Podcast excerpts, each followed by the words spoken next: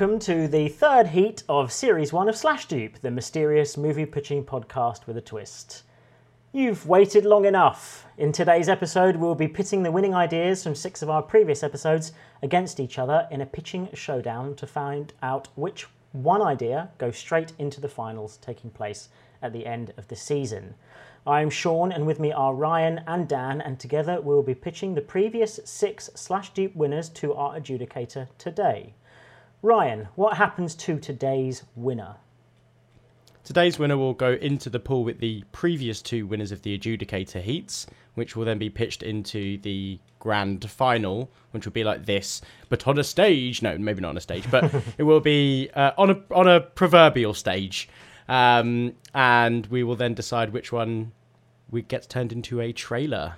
Yes. So Dan, our dear listeners have that in store for them. What what what happens? What does that mean at the end of the season that it gets turned into a trailer? That Honestly, they probably know more than I do at this point, but the winner will effectively be made into a full film trailer. When we say full film Yeah. trailer, uh, up to our expertise and knowledge, and uh, however many favors we can pull. Yeah. But yeah, we'll try and create a slash duped trailer version.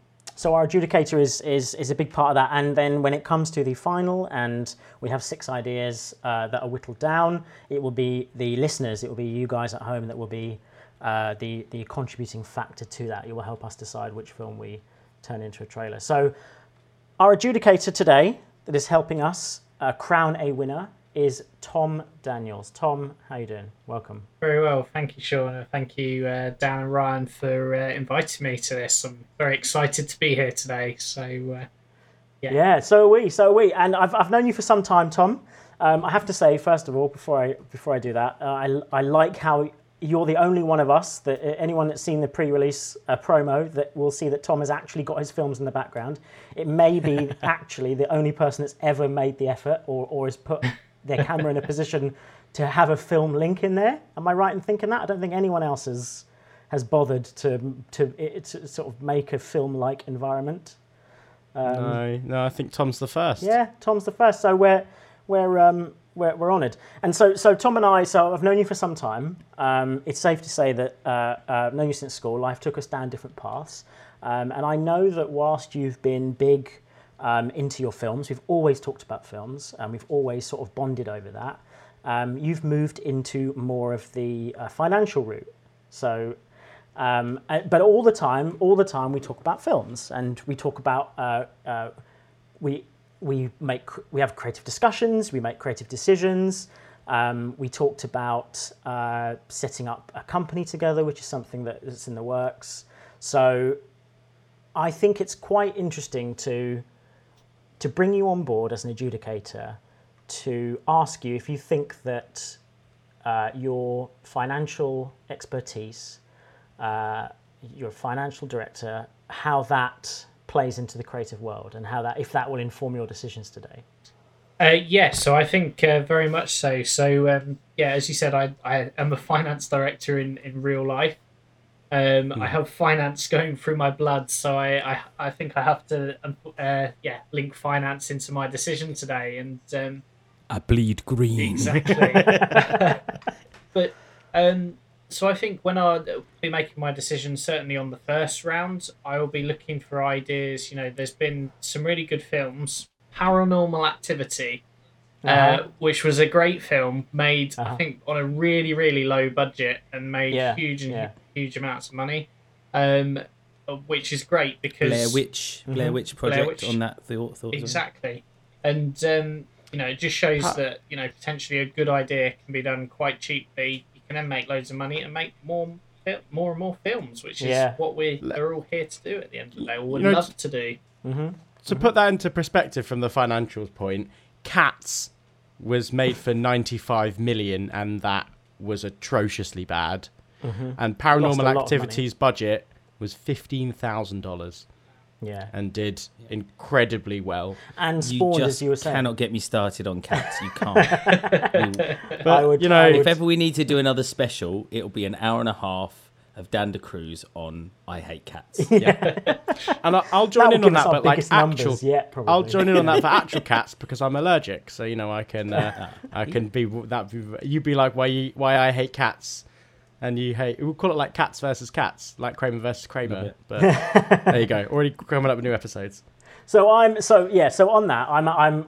We have a few horror ideas for you as well, Tom, because I know you're a big horror fan. Um, you mentioned one already, um, and I know that you're a big zombie guy, and so am I. The first feature-length script I ever wrote. By the way, when I say feature-length, it was about 300 pages because I Yep. hadn't learned how Can to confirm. less is more and brevity is the soul of wit and all that.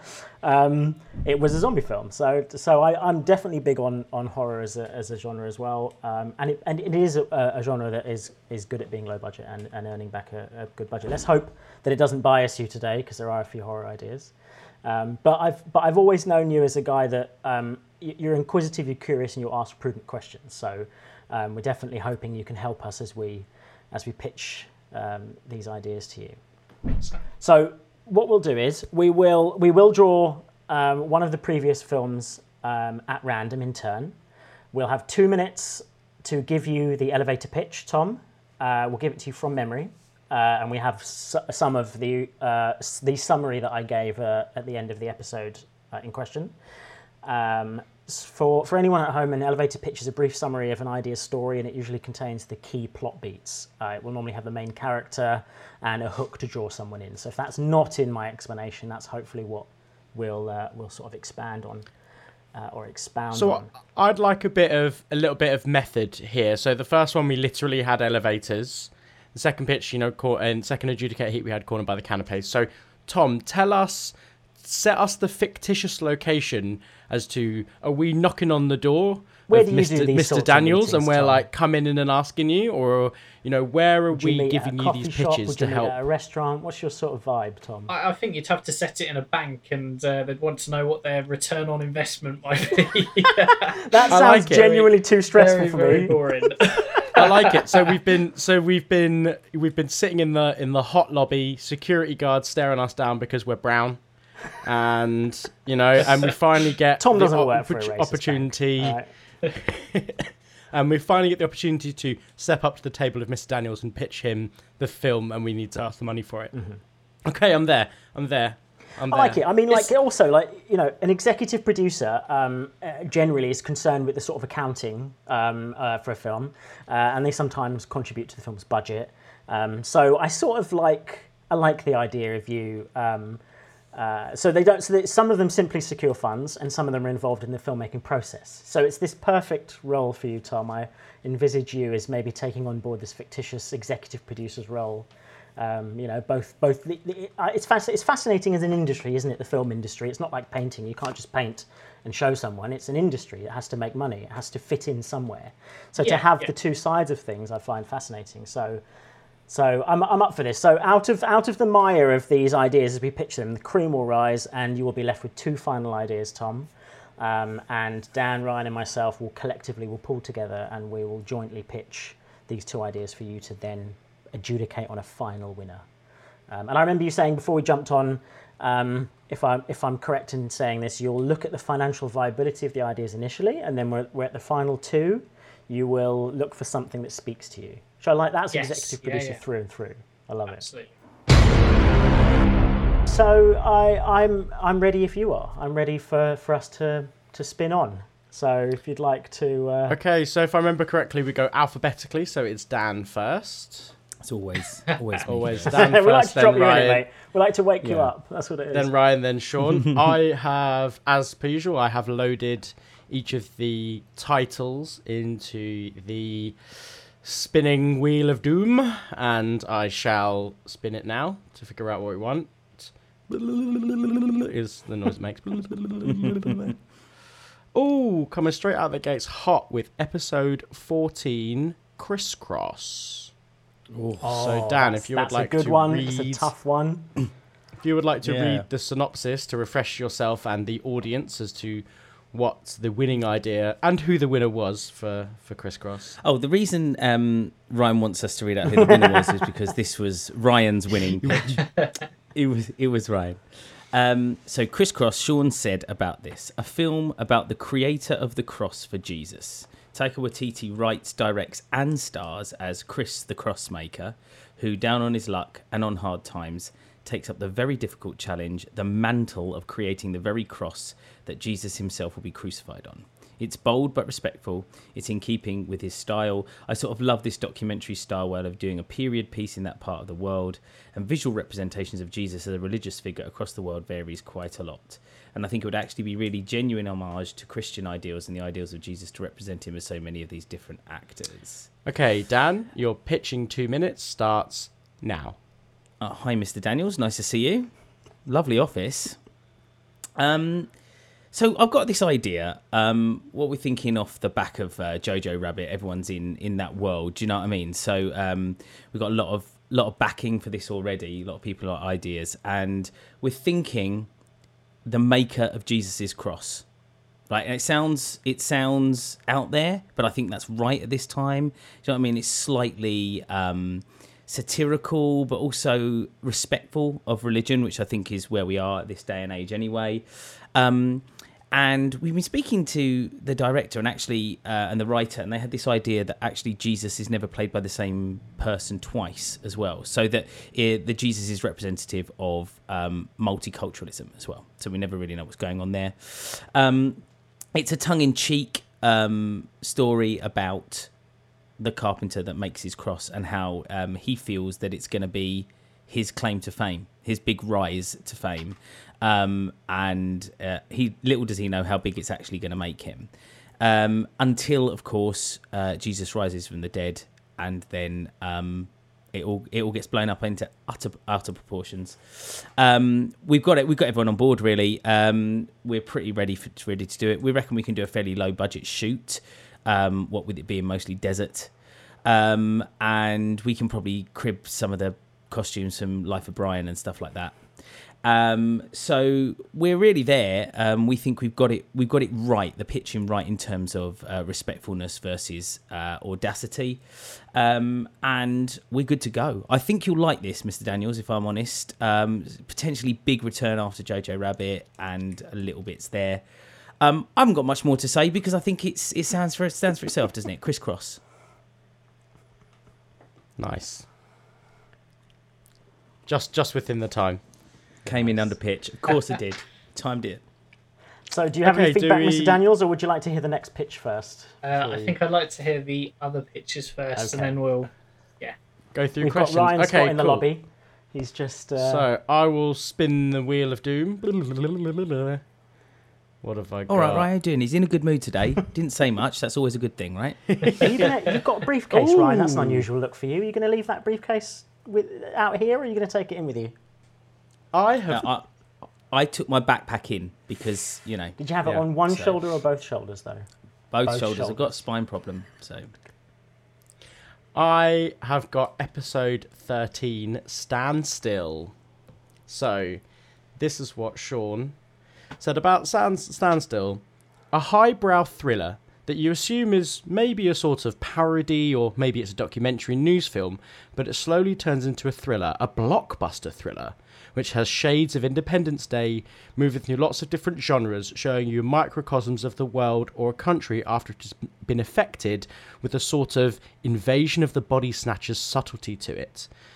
But it has a second or even third twist where the people have been appeared to be stand still, standing still, are actually doing it intentionally because of whispers in their ears is a nefarious, unknowable force. And my time starts now. Hey, Mr. Daniels, I'm just gonna I'm gonna keep this one uh, like quick and short here. You know, we've been in and out of this uh, this lobby a few times, so you know I, I know I know you appreciate the sort of the quick going to it. So standstill is this idea, right? It seems like people are just completely standing still. Like I know that sounds like weird, like oh, you know, just like it's maybe it's a new viral craze, like planking was back in the day, or you know whatever that one was at the um, at the football where you do a flying header or whatever. But what it actually is is it's this very strange, creepy force where people are being whispered into into their ears, being told horrible things, and they have to stand completely still. They can still breathe and blink and stuff like that, but they cannot move because what's going on is this evil force that only they can hear and maybe potentially see. We might want to go down the bird box route and not actually have the monster and just have this as is it a prank? And then more and more people around the world start standing still. What happens to these people if they've got like poop or whatever? You know, like do people try and feed them? Can they even do that? and it goes through the st- this this story when it was when we were pitching to us it was somebody learns to actually move use their eyes to like move like like a uh, the machine that you know that guy in the wheelchair has where he can like talk through a robot or whatever and he's technically not breaking the rules and they are communicating that there's an evil unknowable force and this paranormal um, entity and how they're going to try and stop it. It I when it was originally pitched we're not talking like zany ghostbusters style paranormal or even something i would even say that you know that film about the invisible man with kevin bacon in it you know that sort of level of like creepiness.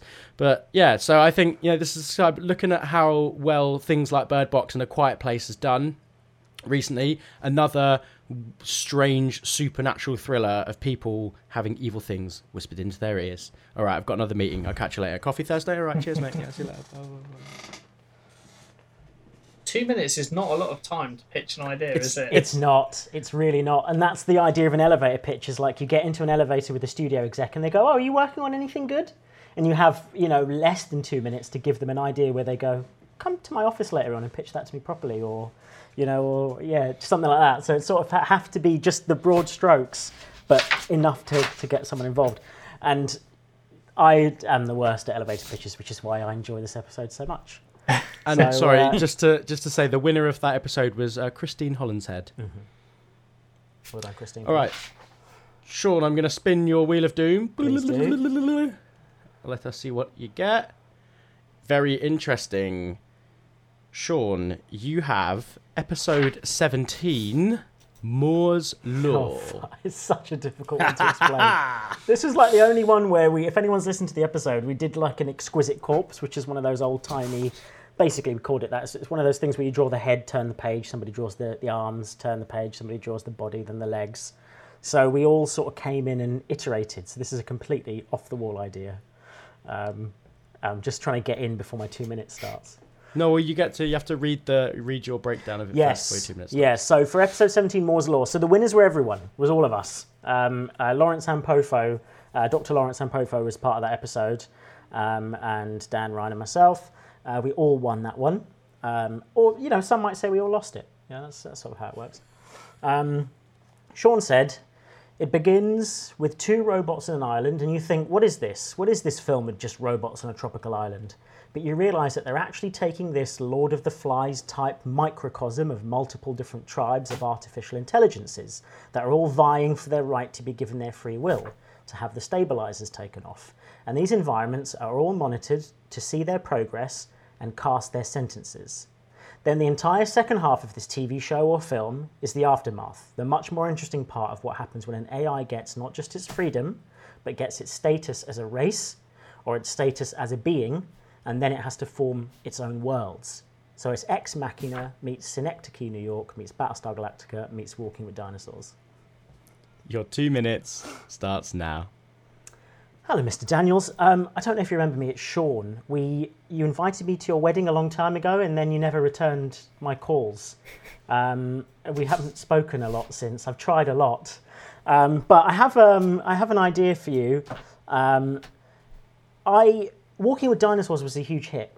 Um, everybody loved it. It, it was it, from children to adults, and everyone um, they all sat around and they watched Walking with Dinosaurs. It was a huge event to take this sort of um, science fiction, this sort of speculative part of the world, and, and sort of almost sort of film it like an Attenborough nature documentary. So which also a lot of people love.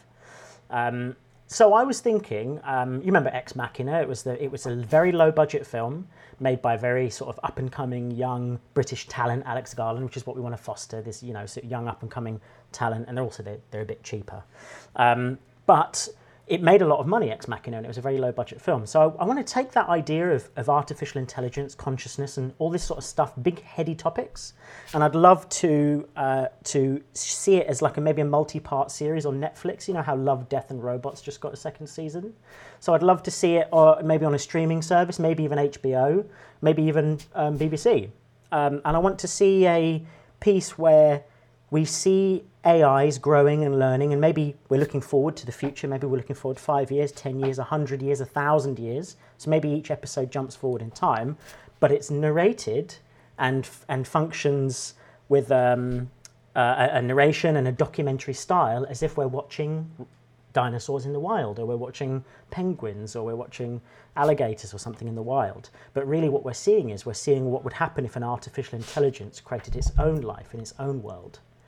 Um, so I'm just going to leave you at that. Uh, I, I, think there's a lot of scope for it to, to maybe sort of t- to go anywhere really, uh, and a lot of hot young British talent will um, will be interested, and they're all cheap, aren't they? Hot young British talent before they go to we've got to catch them before they go to America, because then they start making the big bucks like Idris, and they come back and want you know their big money. Anyway, um, I'll just leave it leave it there, Mr. Daniels. Um, say uh, send my wishes to your wife. Um, I really wish you'd return my calls. Bye. So that was uh, Moore's Law, uh, the, a very unique episode we did, uh, which, uh, which Lawrence Ampofo was, a, was a, a, huge part of. So, Tom, take it away. Um, please uh, ask us any questions. Uh, maybe if there's any details we haven't filled in for you, if there are any missing holes, give us an opportunity. more about? To, we'll yeah, yeah, okay. To, so, um, so I wrote some notes. So, Mr. Daniels, your, your secretary told us to all come in. Is that all right if you take a seat? I've just grabbed myself a coffee, if that's all right. Yeah, Dan's back's really bad, so do you mind if he sits in your seat? It's got good lumbar support. It looks ergonomically sound. um, cool. Okay, so uh, let's talk it through. So, um, crisscross. Actually, I was really intrigued by this idea initially, um, in terms of you know it being the creator of Jesus's cross and there being some kind of backstory and stuff like that. I mean, the idea sounds mm. really, really cool. But then I'm thinking, um, for a film that's going to be what an hour and a half in length, um, so I guess my question, Dan, is what's the intro, middle, and the end going to be? Because I, I don't see how that's a really good question. I've actually got one of the writers with me here, um, Rye. Do you remember what we were talking about when we were? Yeah, um, I'll, I'll take this one. This? Um, yeah, yeah, sure, sure. There's a, it, it would be a sort of office if you because Taika Waititi is is very sort of um, known for what we do in the shadows and that sort of that documentary style show, and it would be a similar thing to that. So it would be the beginning is a man who is making crucifixes, but no one really wants his business. He hasn't got the government contract um, or the Roman legion contract, should we say, to make the make the crosses. And then he gets given this contract. So that's like this is him going, this is going to be my my my life's work. Like this is so the intro is him down in his luck making crosses, and then when he gets the contract, just like Jesus, just simple a simple carpenter. carpenter. Yeah, just like Jesus. But he hasn't got You're going to see those Baby parallels daddy. there. You're going to see those parallels, and also maybe sort of a, a small uh, intro into like the Roman. Hmm. The Roman government and, and the system there as well, and we, we can And the make middle- which can have parallels yeah, to the modern government, parallels to so, today. yeah. yeah, yeah, yeah. And the middle is him then. Okay, well, you, like doing all the sketches and planning out. Well, okay, well, if this is the one for Jesus, I need to go speak to them. I need to find out what they're like, and this is where we get that first interaction to see a different person of Jesus. Then they and we get to that, that kind of fashion designer kind Yeah. of feel. Do Yeah. you know what I mean? Like it really, Measures- like, measuring- what kind of measuring- trim will get on that cross. Yeah, measuring them up. Yeah. You and know, Pontius and Pilate then- has to be there. Like he has to okay it because Jesus is a bit of a celebrity, so he'll okay it under certain circumstances. Pontius, but he maybe he has to be there, Pontius Pilate, to oversee Mm-hmm. and he's it. And He he's washed sort of and then of it's it, going so- through it's going through all of the all of the different okay like different crosses. Okay can i use this wood? Should it be bejeweled? Should it be like okay well it should be made out of gold all this stuff. Yeah. and then he comes to a realization that i'm a carpenter. Um, you know by talking to his family he's like i well jesus's dad was a carpenter right? So then that's why he goes simple just Yeah. simple and elegant with Yeah. the cross. And then the last half of it is him watching almost like a red carpet, like Jesus taking the cross, and someone, you know, like asks, you know, like they would ask, "Oh, who are you wearing at red carpet?" They ask, "Oh, who made your cross?" And his name gets dropped at that point by Jesus, and then like this is and so as like the cross as Jesus gets mounted to the cross and it's get put up, this guy's like crying, and he thinks everybody is crying because they they think how beautiful the cross is, not the travesty that's happening in front of them. and for him, it's like this moment of of Yeah. beauty, like complete innocence and beauty and fame of that he is his magnum opus has been and of course, realised. the shot of that is uh, from he's standing behind the cross, so we don't actually see Jesus in pain or anything like that. To, to, and we see the cross come up almost, almost eclipse wise across the sun, Hmm. um, falling on his face, and you know, just for that, and his it will be mostly on his face. So it's it's quite affordable to shoot sort of uh, on the shoulder documentary style, like The Thick of It or In the Loop or you know uh, Death of Stalin. Those sorts of um, good British sort of directors. They like to sort of do things a bit more organically. So less setups means less you know work. You get through more pages in the day. Um, so it's a, so it's fairly affordable. Um, yes, we are going to pluck lots of different actors um, out to play Jesus. But that's actually cheaper because I think it, rather than taking lots of names, or we could have small cameos, so we're paying them less. they only shoot for really, a day, don't like, they? You know, they so only shoot it's for a like day. think You about think about the way different that um, Brad Pitt in Deadpool 2 said he'd do it for Starbucks. You Yeah. know, or And also, if they're religious and they and they can understand what we're trying to do with the film, you know, to sort of humanize Jesus, but then also bring focus to the Christian faith um, by learning about Jesus' way, what cross would befit the faith, then they would all do it for a reduced price because because there's no way that they could, you know, Tom Cruise probably out. yeah, Yeah. he's, he's out. He believes in the, don't the want him space either, god so- thing, doesn't he? The weird lizard uh, from in the volcano, um, which is fine, which is fine. So, um, would you as well have a concern just because of the nature of the topic? Because I think there's been um, films in the past. Was it might have been called Jesus Christ Superstar Passion of the or Christ. Some Passion of the Christ? Yeah, which I think Passion of the Christ. When- Jesus Christ Superstar was a very, very um, Was- effective and successful musical. I was going to say I thought it was musical really cool. arena That's tour, not what I so meant. Actually, that's quite good. That's a, quite a good uh, sort of uh, analogy so there. I won't Uh, lie to you, uh, Mr. Daniels. I won't lie to you, Tom, um, if I may. Uh, sometimes these things could be boycotted, right? And there's a huge, we would lose, you lose a huge religious crowd. However, you sell it right, Passion of the Christ earn a lot of money. Um, some of these movies, So a good boycott is good PR. no such thing as bad PR. and I know, like my my grandmother, God rest her. In this scenario, she's dead. Um, she's, but not in real life. She's alive um, at the time of recording. So uh, she uh, she uh, her church group will go to see religious films. They'll go and see them in a bit in a bus. They'll take them and they'll go and see religious films together. So we have that in, don't we? We have that. I think as long as we have the actors explain and show that they're doing it for their love of their faith and how important their faith is to their lives, um, then then I, I then th- it's a worry, sure, but then you can flip straight over into earning the big bucks, you know, earning that earning that big. we'll, big we'll get it money. right. We'll get it right. You know.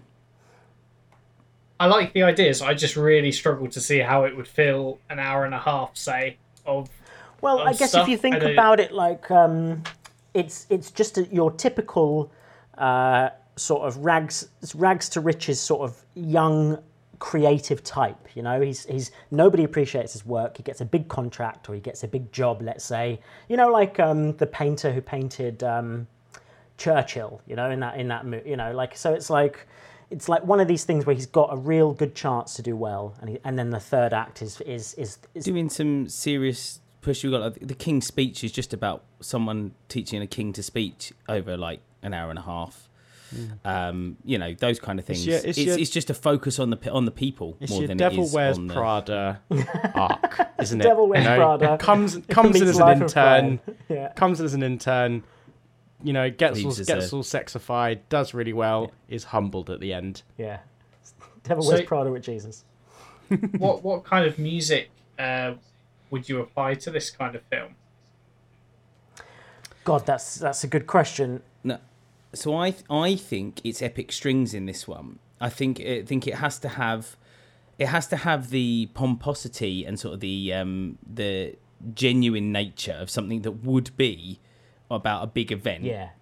Um, maybe maybe we could go a little bit Bridgerton and have themes of like modern sort of funkier, um, relevant fashion fashionista music, but only w- woven in between sort of Yeah, Hans like an strings, orchestral sort of a wonderful choir version of like "I'm Coming Up," you know, or something like that. Yeah.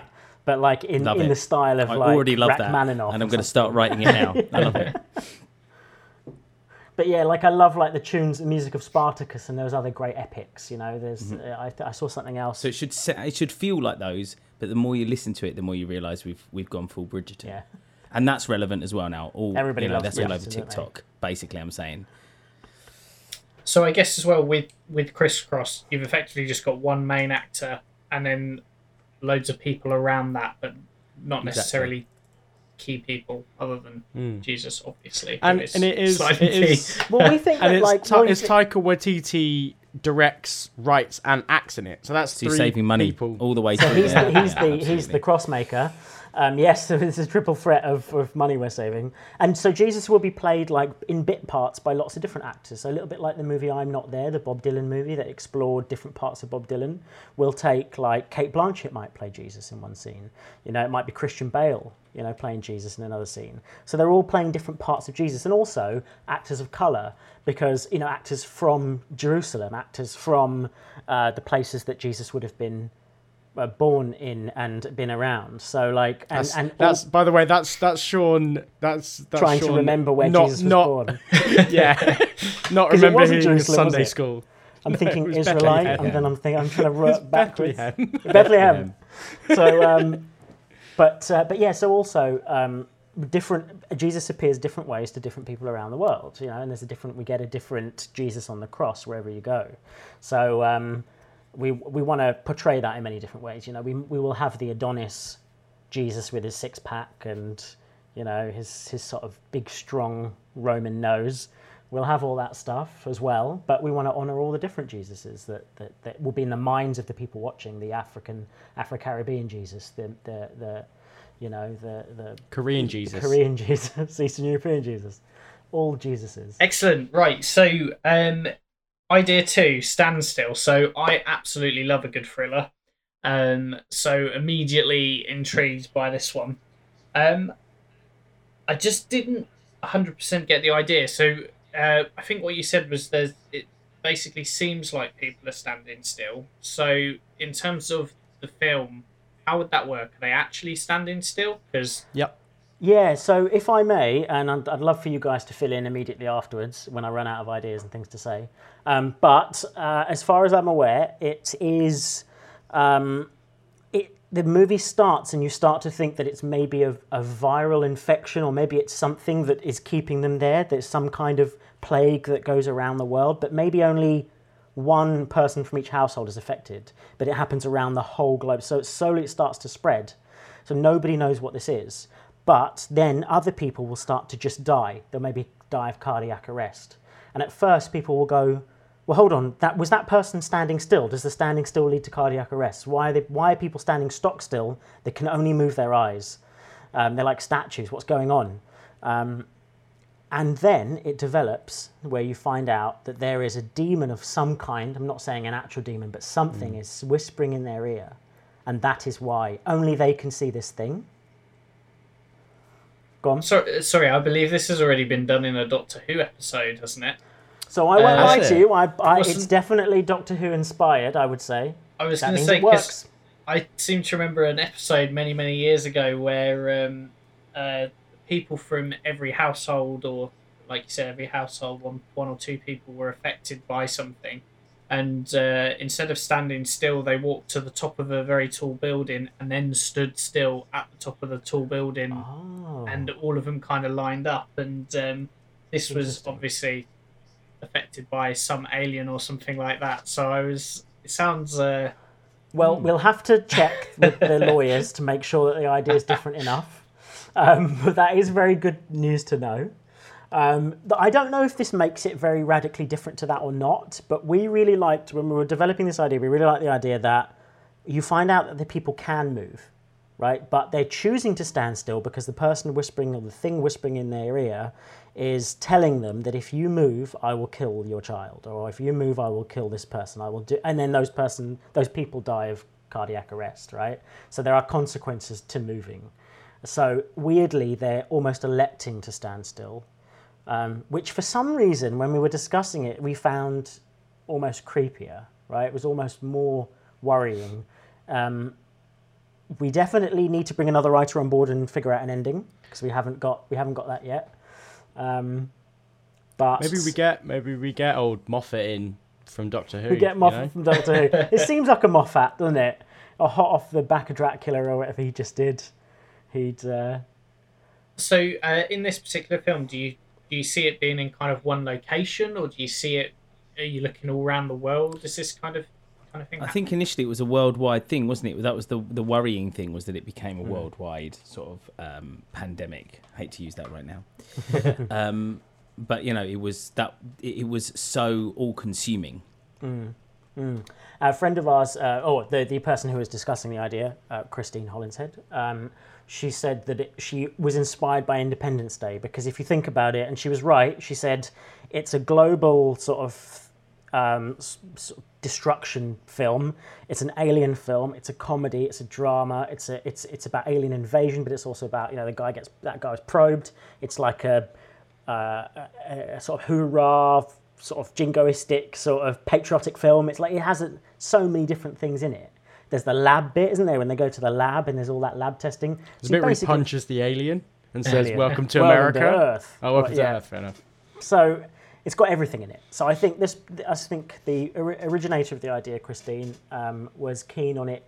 Having the worldwide thing would allow you to cover lots of different topics and, and have lots of different tones and lots of different, you know, how different people react in different parts of the world. And also there was there was a point where like people could they could be moved, but they were not allowed to move. So like you could pick somebody up and move them, um, like a forklift, but if they then moved, so how it would happen, you know, their different cultures would like move everybody into like a stadium, almost like a terracotta army sort of style. And have all of the people who are stood Would you have still in one on location so they could be? Would have- uh, how would monitored. they be? How would they be fed? Right. So it's like there's all these ideas of like. In fact, I'm thinking now maybe it's more like um, the 4400 or the leftovers. It's more of a sort of TV series, you know, and how they deal with this sort of pandemic, as it were, as it goes through.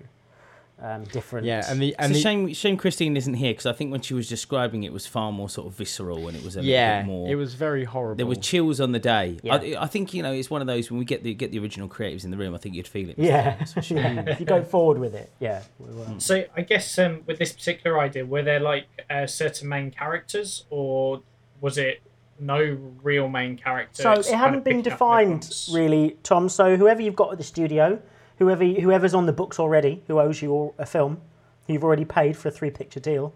Like we're really open to, to dropping anyone in. the so only really, the it only works in your favour.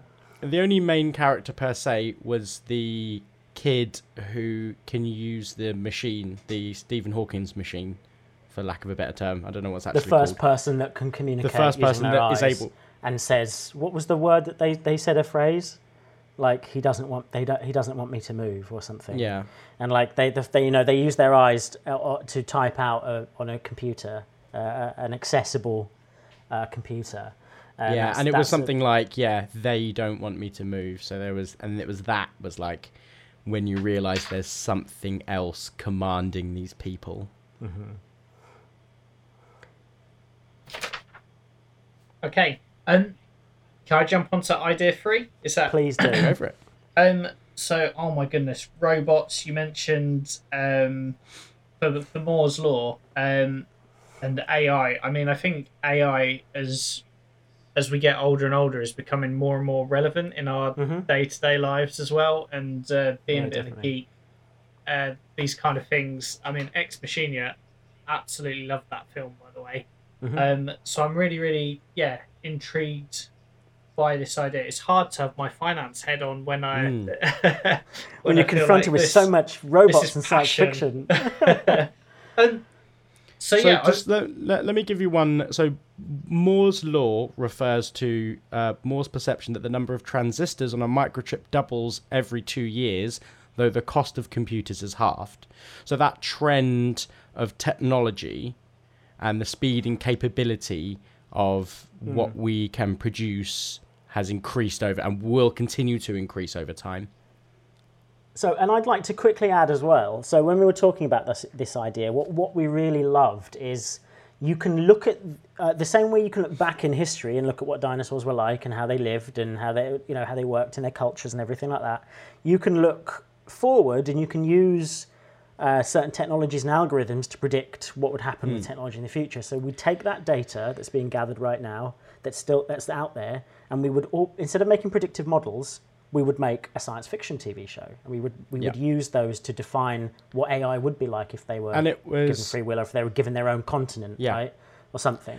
And it was small you know like the the, the tribalisms and microcosms uh, that sean mentioned is is because it's to see what would happen. So you each one is slightly different. Um, you know is in like an arid desert area what happens. Given different um, and biospheres, it's that's uh, right. different biospheres yeah. And it's to see whether AI as a if it was given sentience, its status in society, um, the ability to have a race, what would they be as tribalistic as humans, or would they all be uh, s- Yeah, I think symbiotic? initially the idea was we only see one biosphere. They think they're the only one because it was going to be a trilogy where they break out and they actually find there's other biospheres, and then the inev- inevitably the AI conspire to take over the human race. Um, and then it turns out they've discovered that they are in fact an experiment, and they are they are micro. They are not big enough to No, take on the humans because So like, they're that's actually, one of them. we- that's one of the biospheres is that they, they Yeah. actually do uprise, but they're so small that they can just be That they eradicated. can't and do because obviously that's Their because it's army the of bit of it's the transistors on the microchips, and that's when Moore's law comes into it as well. So there's lots of opportunities to sort of drop drop in at any point, like a bit like Love, Death and Robots, and have loads of different stories that are told predictively with what the data we have available at the moment. So, yeah, where do you see this kind of film starting? And I mean, will it have main characters or the characters robots? Or I mean, uh, Ryan, you were talking about like computer chips, right? And it just it yeah, so well that's well that's because person. that's what Moore's Moore's law is. But it, I guess it depends on how you would.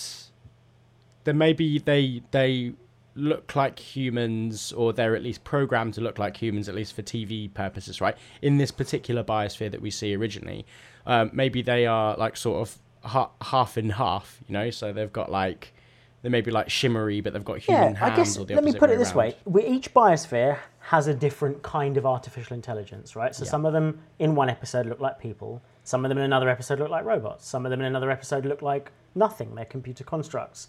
You know, maybe in another episode they've created. So yeah, so like there is like computer models of like what the best. I remember this. The best way to run for a human being is like the a computer has worked out based on our sort of physio- physiology and bone structure and everything, the, the most efficient way for a person to run. And if you Google it, it's, the, it's like the most absurd, ridiculous. Physically, we would almost be not capable of it. We would look like idiots. But but a computer has predicted that that is the most efficient. So what if an AI or a computer built its own physical structure to be the most efficient, not hmm. what we would decide was the most efficient for it, or or in our image. So Love, Death and Robots is a good touchstone. Black Mirror is another touchstone. Every every biosphere, so maybe it starts with biosphere, and then the name of the biosphere is the name of the episode. Biosphere, you know, Black Haven, and then within that is this certain experiment that's going on based on the data. So yes, I think in the first episode, I don't know if you guys agree, but just to sort of galvanize it, I just love the idea of two robots on a desert island because it's just an image I've never seen before. That would that would draw you in. You would go, what is this? Is it set in the future? Is it set in the past? Why are they on this island? They don't need sustenance, or do they? You know, what do they do? How do they live? And then that's the first episode. Two robots that look like robots. You know, like maybe like I Am Mother on um, Netflix or something. You know, like a proper look robot. Um, and then maybe in the next episode you explore what about robots that look human? You know, a little bit like Ex Machina. And so all sorts, Tom. I know that's not a great answer, but No, no, no. So, um, I don't know as much about film as you guys, but um, when we're talking robots, we're talking, I guess, expensive stuff in order to even get them on the screen in the first place. Or how, It's a how does it it's good work? point. It's, uh, Netflix money. Netflix, they're throwing Yeah. their money, their millions and millions of dollars, they're giving like, it to anybody. We've only got to make the pilot and you know you see on on youtube how amazing visual effects artists have come along that are doing it out of their garage you know still to this day. So you know um i think we can as long as we're you know we're using this as that launching point for the pilot to then make. And I, you know, the the the most recent thing that everyone loves with robots in it, Westworld. You know, we're going better than Westworld. you get. I would get. Um, I, I can't remember how to pronounce the name. Neil Blomkamp. Yeah. Camp, the guy, the um, South African chap who directed uh, District 9, Chappie, and Elysium. He's got a, a visual effects studio and he does lots of sort of science fiction robot short films. Um, get him on board, get his company on board. Um, they'll do the VFX for the lot. Uh, You know, he's a very creative. He'll probably throw his hat in the ring, direct a few episodes. Um, yeah, he was he was touted to do the Halo film at one point, so I think he's a he's, he's the right person for the job. So the VFX get get one VFX house to do it all, and then you pay them peanuts because that's how the industry works. We hate writers, pay them nothing. They write all the episodes. We hate vi- visual effects people, pay them nothing, um, and we rake in the big bucks. Oh yeah, Um, and I guess, well, you mentioned as well, this would be like uh, a trilogy. You could you could expand it, and it would just get bigger and bigger and bigger, which Yeah. yeah. sounds awesome. From Because a we've got loads of finance kind biospheres. of, uh, Exactly. What happens when the biospheres break out? I see it like Asimov's foundation is. You know, you can have three big parts to this story, and it can it could go anywhere and do anything. Very versatile. Okay, I feel extremely biased to be honest. Mm. Uh, Well, So- you've got, I can't tell genuinely so far which to, where you're leading. So So with okay, first of all, just to briefly summarise them with crisscross, I really really like the idea. Um, I just don't know how people would react to it, how audiences would react to it. I'm a bit bit unsure. Um, I think you said in the past, previous religious films have, you know, actually done pretty well. Um, even if they've caused an uproar, and as, as you said, Dan, I think um, Tom put quotation It's- marks around religious, by the way, so he doesn't regard this one to be a religious film. I, well, I do, I do. Um, no, I, I don't think it would be. Yeah, but right. I, I, I actually quite like the idea because it's just something so different um, to anything that I've yeah, seen we thought. Yeah. be done before. Um, so I actually, yeah, I find it quite interesting. Um, Standstill, um, as I say, I love a good thriller. I would have loved to have heard the original pitch and an idea we on hear this that a lot. So would we, to be Um, honest. yeah, we- we've 'Cause had that before, I- haven't we? I, I feel like there's a lot more to this that perhaps I'm not seeing right now in in a you know two minute elevator pitch. Uh-huh. Um, and I would have loved to have known where it was going and, and in terms of an ending. And I think you said that kind of hadn't been decided yet and still needed to be drawn out. So um, yeah, unfortunately, I think with Standstill, that would be the first one that I'd chopped, so to speak. Okay. Okay. Um, Moore's Law, I absolutely love uh, robots and AI stuff, and I mean, I, I just it just seems so uh, interesting, and even like what you guys were saying in terms of, um, you know, it's starting off small, two robots, tropical islands, but you get bigger and bigger and bigger. Um, it just sounds like it has loads and loads of potential. Um, but yeah, I mean, it's um, if I was a finance person, which I am, and this was the first film you were ever doing, um, I would just think, wow, is this going to be super expensive uh, to do in the 1st place? Um, but I think, let's just say you, you get Netflix approach you, chucking money at you, whatever. Um, I just feel like Moore's Law has so much potential and is uh, really, really exciting. So I think, yeah, I think that Okay. would have to be have to be Moore's the Law's choice, going guys. forward. To be honest, yeah. All right. Thanks for that, Tom. See, that's what I knew I liked you. You know, you're the money man, but you go with your heart. Yeah, that's what you need. That's what an exec producer needs to do. He goes with his heart as to what's going to make the most money, which is fair enough. Yeah. That's all good. That's all good. I love it. Well, Show thank business. you, thank you very much, Tom. Um, before we dive into the final three that we will whittle down to one, um, Ryan, where can people get a hold of us? What do we want them to get a hold of us for? Direct people, social media wise. We have managed to beat the pesky SEO from Google or Yahoo or wherever you do your Googling. What's that one? DuckDuckGo as well? That one Ask probably Jeeves. works as well. Ask Jeeves. So if you just Google slash Dupe, you'll find all of our stuff, right? We've got a Patreon, we've got a Reddit, we've got Facebook and Instagram. Those are all at slash Dupe. And also, we want you guys to get on there, share it with your friends, you you know, hit the subscribe button, smash the like button, ring the notification bell, do all that stuff. But please go on there and if you listen to What these if you smash the notification bell and you ring the the subscribe button and you do? What if you do it in the wrong order? What happens? if they smash the if they smash the notification button, Yeah. Hi just there, fellow kids. keep going off that and on was and off. such an old man's. I know it is, isn't it? phrase, From isn't Sean, it? isn't What it? happens if they do it the other way around though? What will happen? Oh, hello. Then maybe their PlayStations might not connect to the internet. They're, Yeah. they're Sony PlayStations. With Sony PlayStation, all, all their Nintendos. They're TikToks. Please, so their if you- Snapchats. If you, I mean, the fact that Sean still sp- speaking about Snapchat is, says something. I But know. MySpace. if you, Napster. you- No, go on. please, if you think that we are pitching bad ideas and you have your own idea for any one of these titles, we want to know about it. Get on over to Facebook where you can leave a big old message. Taj is beating all of you at all of this, right? He mm-hmm. is coming up with films up and down and left and right of the wazoo. So, mm-hmm. you know, he- he is really smashing it out. I know people that I've spoken to have said, Oh, I've got a great idea for this. Post it, man. We want to see it. Yeah. We'll shout you out. If it's if it's a great idea, you We'll might it. even make it into the Yeah. final. Oh yeah, yeah, yeah. exactly.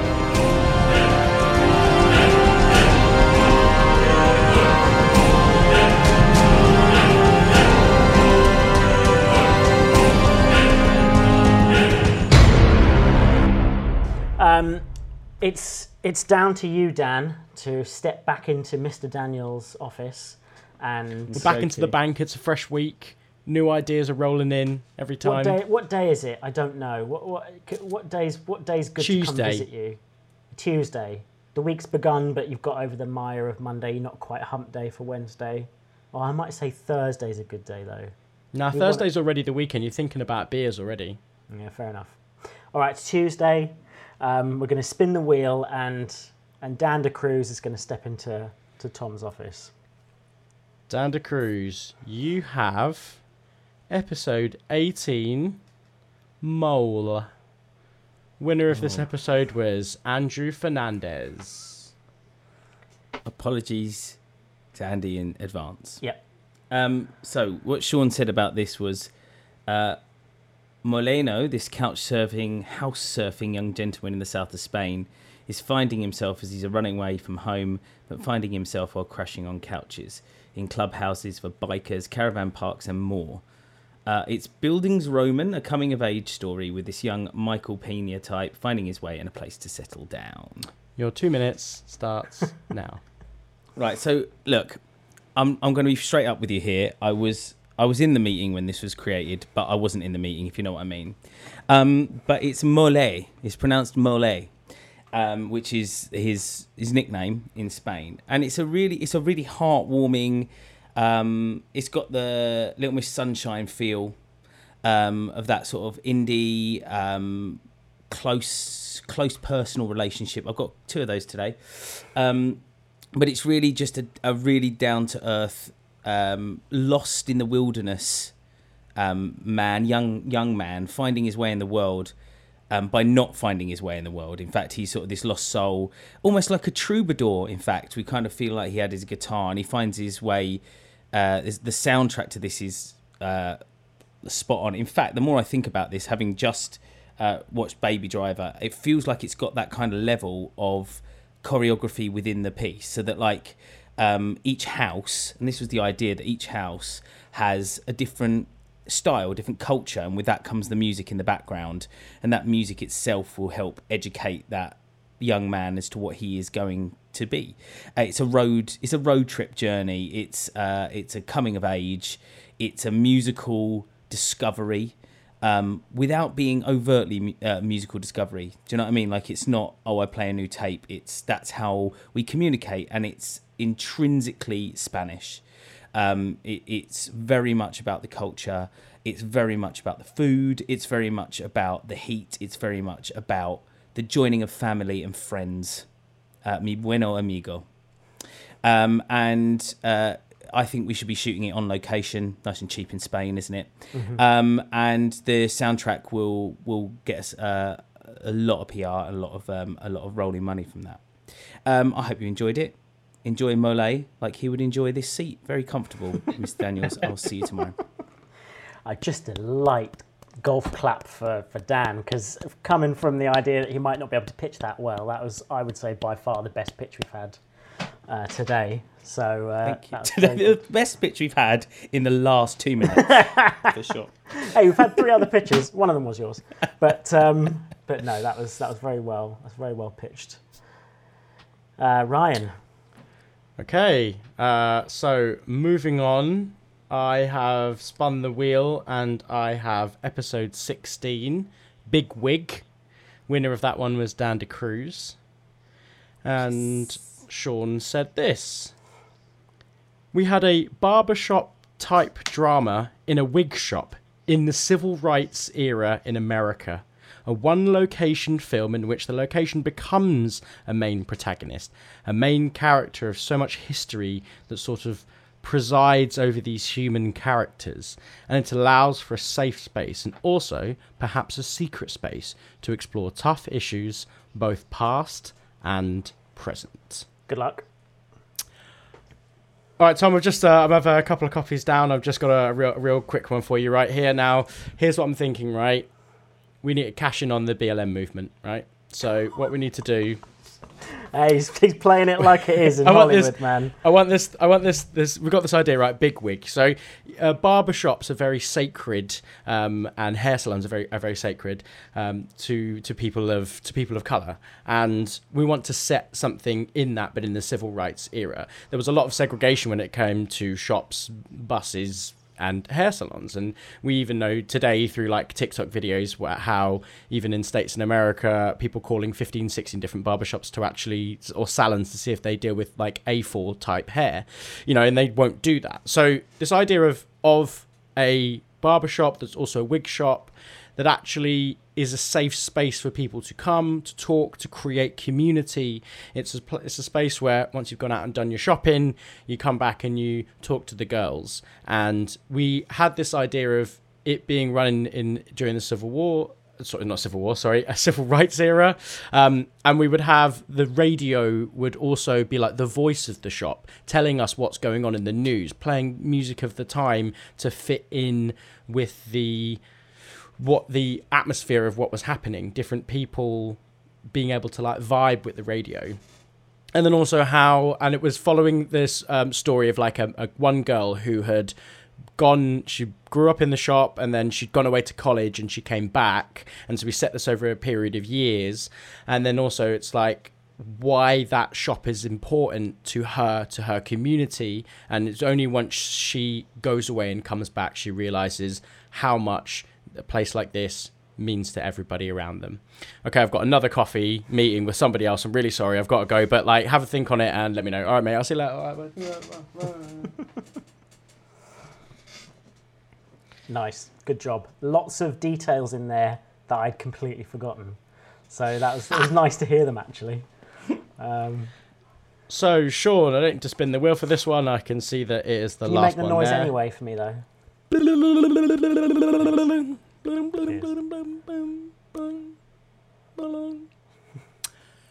have episode 15, Down the Hatch. This was a joint winner between Yaver and Dan. Ideas smashed together. Yes, um, yes. I, I did. I merged the ideas um, in in a bid to to make two great ideas fantastic, um, and uh, that meant that Yaver and Dan both won that one. Um, so for down the hatch, I said. Uh, tourist children are led downstairs to the basement of a curiosity shop where they are whisked away into these little worlds in bottles. And if this if this wasn't enough, the twist is that all of these worlds, these sort of loops, they are self-contained little universes that all get smashed together. So that was Yaver's idea. Dan's Down the Hatch was almost like a sort of Indiana Jones cross with the Goonies. It's a little bit racy. It involves America and the English. I really like the idea of going down into these sorts of puzzles and traps and then going further down the hatch into this world. The moulding of the two ideas they go into the cellar of a pub, the families jointly own, find a rack of wine bottles with worlds in them, and then they get sucked in and have to do puzzles in the worlds inside them in order to learn lessons and get free. Your two minutes starts was a now. mouthful. Mr. Daniels, sorry, I know we've just we've just talked. Um, I've uh, two fantastic writers. I've I've talked to them both. Both they have half of a good idea, and together they have a whole one. You know, they, they didn't like it at first, but you know, if you want to get published, you want to get your first job done, to make concessions. So, um, I have an idea for you. Uh, I want to say that we haven't had a good family film since something like The Goonies. Um, we've had lots of children's films, lots of maybe Pixar does it best, but we haven't seen it in the live action thing. I haven't seen like a Pirates of the Caribbean for kids this this franchise that really takes over. Um, I think we've got this framework in order to do this, and I think it can become a franchise because you have all these little worlds in bottles, which means that it's magic, a bit like Harry Potter, but like where does it go? Maybe there's another place with all these bottles. We can we can bring this world out. And I don't know if you remember Jumanji, oh what a classic. Zathura, less of a classic but still good. Um, Jumanji, Welcome to the Jungle, you know, yeah, okay, fair. I mean, it made a ton of money. And then Jumanji, the one that came after Welcome to the Jungle, that made a shit ton of money. Um, so I say we get a bunch of American names, a bunch of British names, and I'm thinking like uh, they did this with uh, Snatch, for example. That did really well. We want to capture the European and the and the American markets. Um, an American family moves to Britain because they've always wanted to run a pub. It's their dream. They join forces with a British couple who have to buy a pub as well. Um, and the first day they, they get it with their kids in tow, they break into the old cellar, go downstairs, and there are all of these worlds in bottles, in, in wine bottles and beer bottles. And what happens is, in a sort of magical style, they all get sucked into these worlds. Um, like one of them's like a pirate ship, but it's on a loop round and round. And one of the guys has, has been a child that's been stuck in this this bottle for years. And ultimately, they have to learn why they're inside these worlds, band together, and escape. And the, the end, the third act, the end, is that the, the, all the bottles smash together and all the worlds come up together. You have this big fantasy sort of Lion, the Witch, and the Wardrobe thing. Anyway, sorry, I've taken too much of your time. Um, you don't have to. You don't have to unhand me, security guard. Like that, that's my acting. Did you like that? Unhand me, sir. Strong. Um, Strong. So, so that's down the hatch. Uh, cool. So uh, the first one I wanted to ask about was uh, Mole or Mole. Mm-hmm. Mole. Mm-hmm. Um, Mole, yeah. So, um, what's kind of the nature of this film? Is it going to be a comedy, a thriller? What what kind of well, where, are we going with this? Sean, would you like to describe the the genre that you? A Bildungsroman. Yes. Yeah. It's, mm. it's, it's a very fancy term I found on Wikipedia about a year ago that is basically means coming of age. So generally, a coming of age story, um, it has a little bit of everything in it because essentially growing up has a little bit of the thriller in it, a little bit of comedy, a little bit of romance. Um, I would say generally the plot of this story is that um, yes, there is a young guy in Spain, but bearing in mind, you know, we shoot it on the cheap, we shoot it without permits on location, we do it very quickly, we get local local people in to play the part, so you don't have to pay them anything. Um, so it's very affordable, but ultimately he's he's going into all these different places to find whether he likes these people, what he connects with them over, and it's it's, it's a journey film really around the, uh, the south of Spain. Um, but essentially, he's not ready to grow up and is it maybe it's in his maybe it's one of these they don't tell a lot of these stories when you're late 20s early 30s you know when you're just forming yourself. You're having your early midlife crisis your, your frontal lobes are developing you know you're becoming an adult um, quite late in life actually. And so i think really it's about it's a it's a love story but he's learning to fall in love with himself. And he's learning yeah. to find i love myself and i am going to be okay with settling down. Because ultimately everybody most people will settle down, so you might as well make peace with it. So it's actually it, a love story where he's where he falls in love with himself. And you know, it's like seeing, like as you said, like he he and he does it through the medium of couch surfing and getting to meet all these other people. Um, so you know, like one of the couches, as we said, is in like a biker gang, is in like a cl- biker gang's clubhouse. But he sort of sees the, you know, to they sort of almost riff off of this, you know, like from Fast and the Furious, like family is everything sort of thing. Like everything that they do. Like they seem rough on the outside, but you know, once you're through those clubhouse doors and you're chilling in the barbecue with them, everybody is helping each other Drinking out. Corona, of course. Drinking your well, it'd be like Piston Head lager, wouldn't it? Or or no, what's the Moderno? Is that the beer? Is that the the uh, Spanish beer. Um, That's the COVID jab, isn't it? Yeah, we've gone from Corona That's to Moderna. COVID. I feel like Corona to go. There's also there's also like Madeira biscuits as well. I always get confused by that. But yeah, but like you know, he sees that like their love is friendship and and rallying around uh, around their love of motorcycles and but stuff maybe like that's that, not for him, you know? so he'll move on and he'll find Yeah. a new place to, to, to live for a while and, and see whether that's for him. Um, So another thing I really liked about this particular one was you said um, about there being lots of different cultures and stuff like that, and obviously cultural stuff, as we know, is such a massive thing at the moment with all the anti-racism stuff currently going on in the world. Um, what kind of cultures would you envisage uh, the the main character meeting in Spain, and how would well, Dan, your last name's De Cruz. You take this away. Yeah, that's Portuguese. It's Portuguese, so that's already it's already stuffed me up there. Um, no, I think it, I think it goes from if maybe like a town boy who who doesn't really know himself, moving further and further out in sort of the countryside of, of Spain and finding all these sort of different, like going going almost more traditional um, Spanish, like we would as if we went out into the sticks in in England, we'd get to the more countrified uh, areas of stuff, and we'd see more um, more natural people. And I think that's what they're, we're heading here, and that's why I say the idea of him having a guitar or, or bringing his stories via music or a shared love of music throughout all of that. Yeah. Um, it is of course a Spanish language story as well, so it would be all shot in Spain uh, with Spanish language, but also embracing the Spanish music as well, and the Spanish music styles. And I think there's there's great chance for like sort of vista shots that are easily shot from like a you know an, an easy shot that just sweeps across the sort of the Spanish plains, but with that Spanish music that leads into you know our next culture. And, and, so that road yes, trip idea. music can definitely sort of be cultural as well, can't it? The diff- slightly Mhm, the different varieties from county to county. I think so. Our writer is is Andy Fernandez. It's, it's written partially on some of his own experiences um, in Spain. Uh, so we would definitely leave a lot of the cultural touchstones and the intricacies to to an, uh, an authentic writer. If I would use that word, I would never actually use it in real life, but if I was in a meeting, I probably would use the word authentic. Um, so yeah, so so we'll we'll leave him to, to, to pull on all those touchstones. Okay, cool. I think that's all my questions on that one. Um, nice. And uh, so the next idea was uh, Bigwig and the barbershop.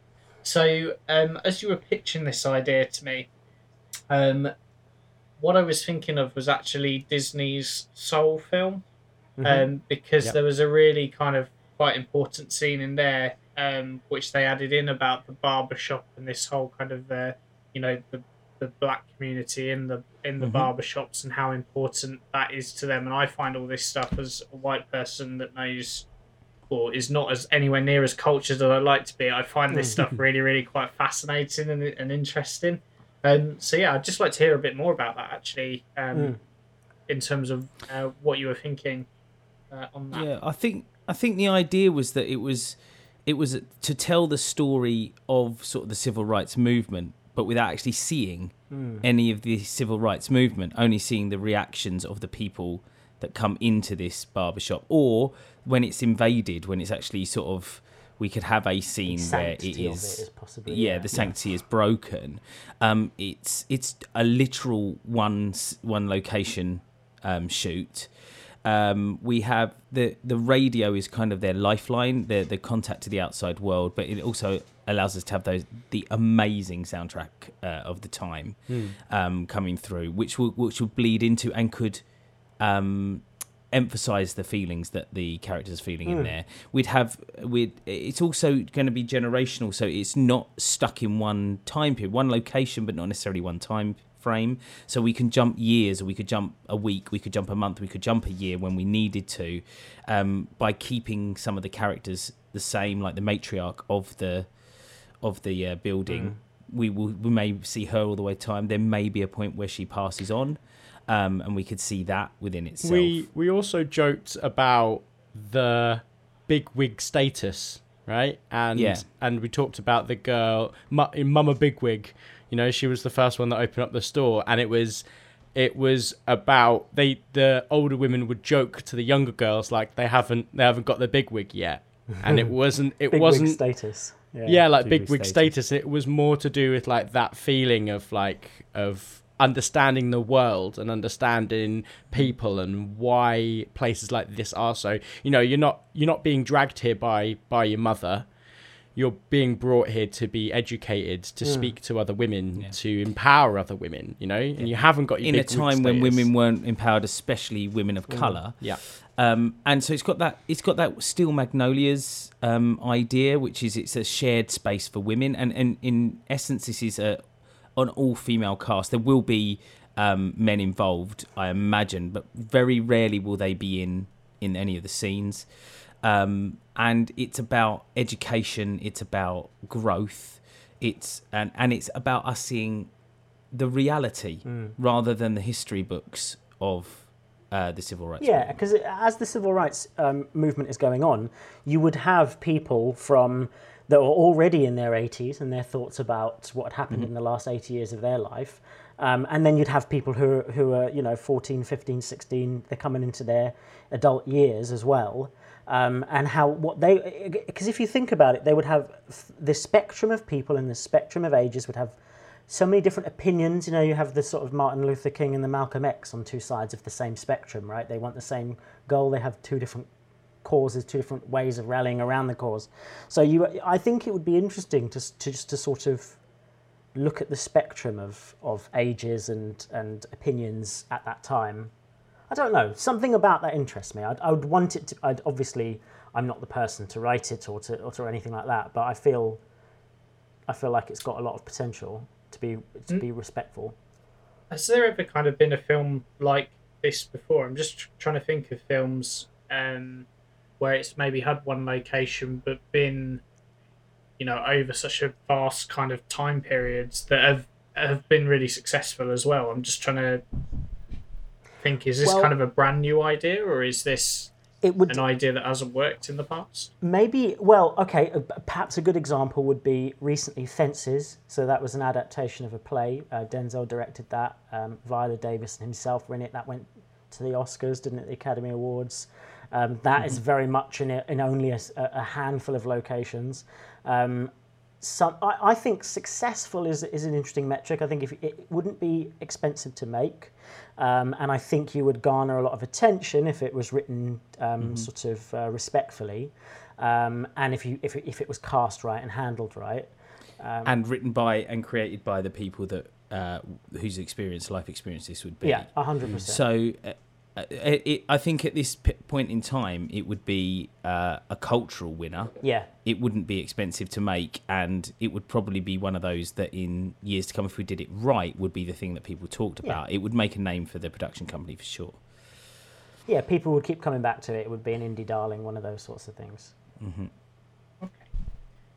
Um, okay, jumping on to the last idea then and, and down the hatch. So I was um, really, really excited by this idea to begin with.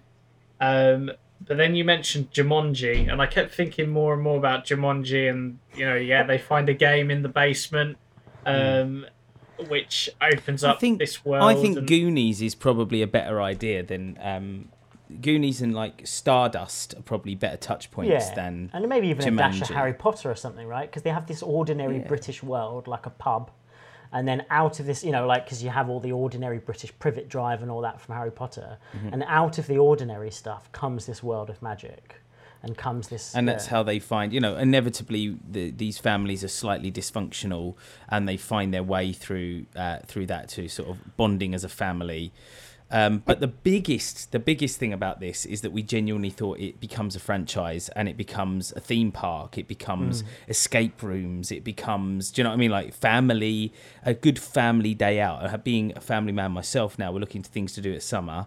We could go we could go down the hatch and there could be different la- uh, areas. So there could be a bottle that is for um, toddlers and parents there could be one that is for slightly more grown up kids and parents there's some for teenagers some for adults do you know what i mean like one of them is just a, a shot drinking pub where you have to down 20, 20 shots before you can get out those kind of things but but it becomes a hub. It, effectively, you could make a theme park Mm. out of this, to be Mm-hmm. honest, and, and each of the themes and the, the, the zones. That was really where we ended Yeah. up with this. Is actually the film is, is in itself. We haven't had a good Goonies film in a very long time, and having watched Goonies recently, this is where this came from. Having watched Goonies relatively recently with my little one, realizing how inappropriate How it is quite now adult. for the same isn't age range. yeah, yeah, yeah. Yeah.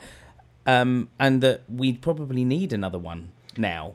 Um, I- I don't know about of you, good, Tom, Good, but- solid fun. I don't know about you, Tom, but but you know, Sean and I were taken to a lot of pubs as kids, and the cellar was always a very mystical place for me. It was always like, you know, we've got to go down into the cellar, or you're not allowed. Kids aren't allowed down in the cellar because you've got gas and beer and stuff in there. You know, even though that's where they kept the honey roasted peanuts, right? But and so you know, I thought that was another love that brought it brought it through. The fact mm. that these kids decide to go into the cellar of this pub to discover, and it's it's not just pumps and CO two. You know, it is like these mystical, you know, These, wine what, bottles. there's something in this bottle. What is this- it? You know, well, be careful. Don't drop it. Smash. Mist comes out. You're inside like a medieval castle. You know, and you're trapped in there with like a princess, and you're like, "How are we going to get out of here? When's when's the prince going to rescue us?" And the princess is like, "I don't need rescuing." Boom. Something comes out of her boot. She busts them out. That's it. The little kid's in love because maybe that you know, like it looks like his mum, you know, and it's a bit Oedipal for a little while. You know, that's just how things work with the young kids. Um, and the young kid goes on like a medieval adventure, Game of Thrones for kids. And then somebody else, the teenager, is brought into another world, another bottle, and then that world is what the teenager, you know, this miserable, sullen teenager wants to be alone. Well, you're on a pirate ship, you're in the middle of nowhere, so you're alone as it is. Now, what do you do? You know, your, your Discman, Discman, that ages me. Your Walkman's not working. your phone doesn't work. You know, what are you going to do now? Are you going to learn And the something? crack and the Kraken's coming for you. Kraken's coming. So like, and then that's a, you know that's a theme park, right? It's a theme park ride. Um, so yeah, they all have different, and the adults go somewhere as well. And we thought it would be really interesting for like families to go on it like a Goonie style adventure together because I don't think you see it as often. Spy Kids maybe is that's quite old, but like the parents fight with each other with the other sets of parents because there's lots of like dynamics within adults that are similar to children. So you see the, hmm. the adults and the children going on adventures together as well, which we thought and was that's and then when those worlds you know something happens and the worlds collide like we've got medieval swords fighting a kraken or whatever it was Yeah, on a ship. then it, they then- realize that the lessons that the kids have learned in their own worlds and their and the parents are acting like kids and these kids have stepped up because they're like oh it's this amazing fantasy world. Like almost like when you play video games and you play skyrim and you become the most ultimate form of yourself.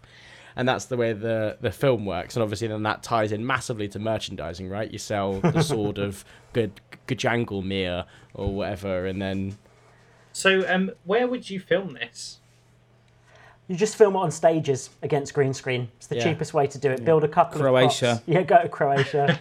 Um, They've already got things standing from Game of Thrones already, still sets. yeah Tunisia, Tunisia for the desert places Yeah, we'll you know. just we'll shoot a lot of it, a lot of plates. Send out some teams to shoot some plates, and then we'll just Who green uh, screen what's the actors it? in. Viva Viva La Dirt League, who are like a YouTubers. They film. They do like a lot of medieval, um, medieval video game joke stuff. They just film it around like medieval ruins and like in the UK. Like, and so you don't even, you know, you can even do that as well.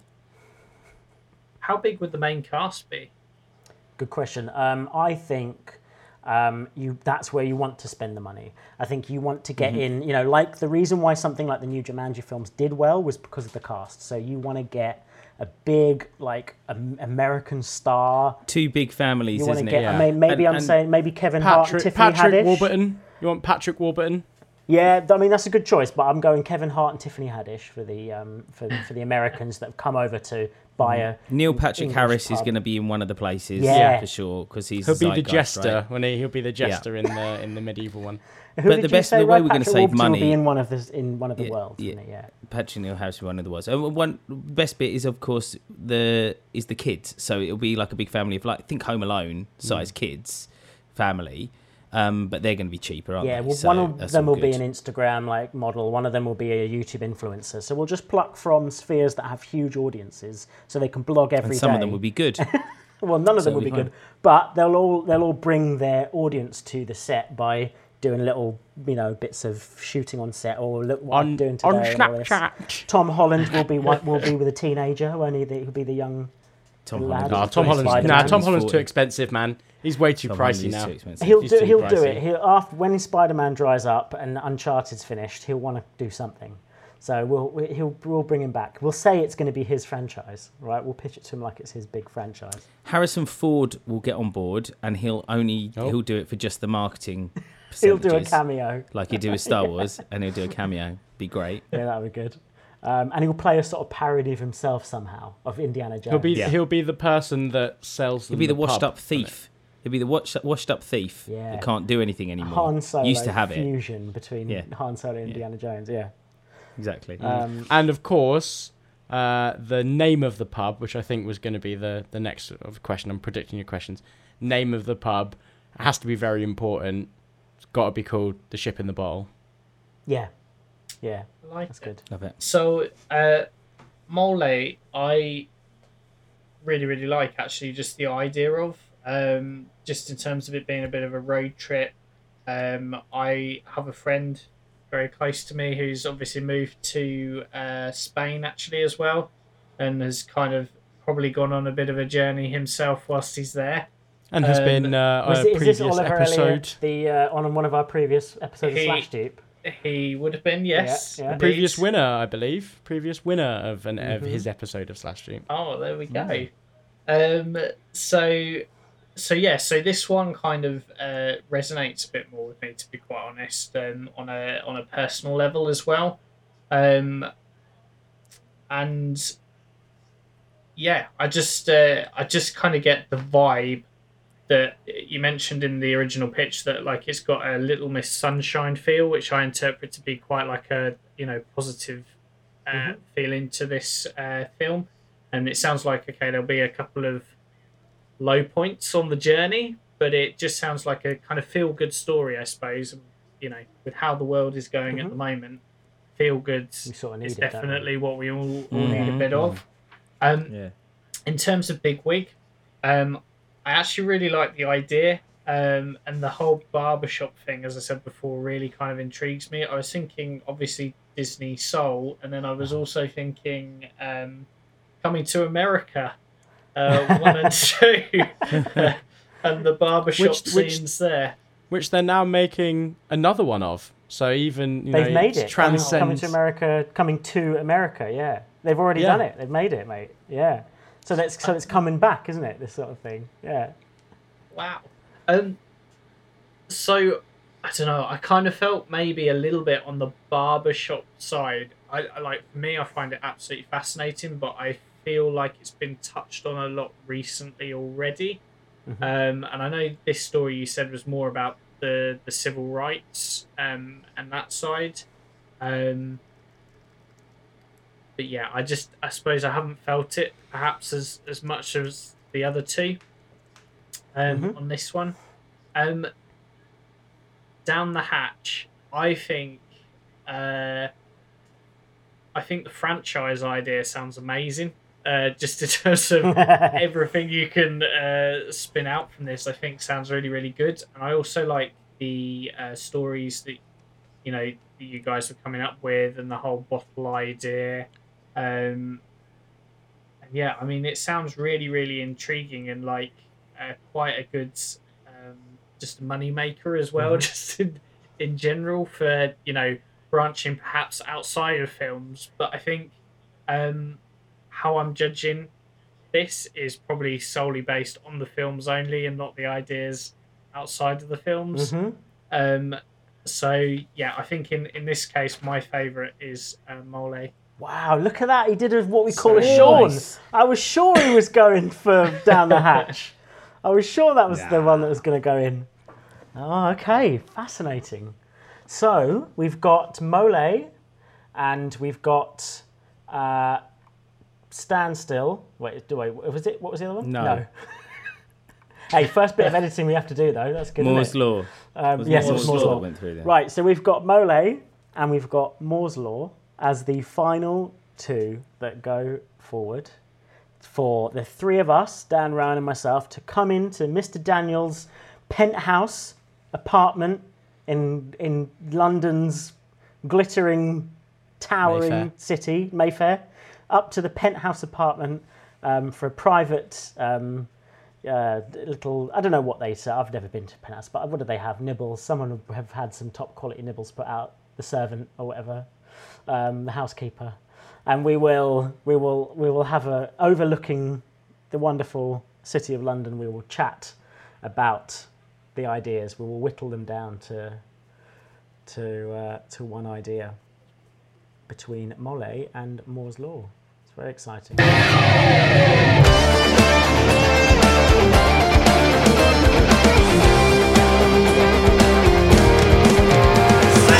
So, how do you want to do this?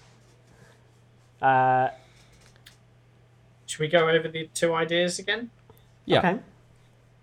so it was our two most recent episodes, actually, 17 and 18, uh, that have come through.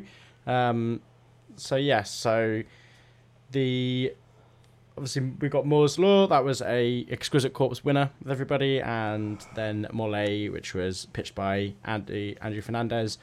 One being a AI based Lord of the Flies versus a Bildungsroman uh, coming of age story of a young Spanish man. So, which one would you like us to explore first? Should we go back over Moore's Law again? Just to. Uh, Mm-hmm. Well, Should we've got a lovely explore apartment here, Miss Daniels. Absolutely fantastic. I mean, I've seen better. I've seen better, but it's, it is lovely being here um, in your wonderful apartment. Um, I wouldn't mind. I mind. think I accidentally ate some of the potpourri. Actually, I thought it was vegetable crisps. And... It's all right. It's all right. Your farts will smell great. It's fine. I'll have a little top up of champagne if the um, if the boy is still around. Um, boy, um, Not allowed to call. um, the help. Um, we uh, uh, yes. So we've got Moore's law for you. Oh, go on, Tom.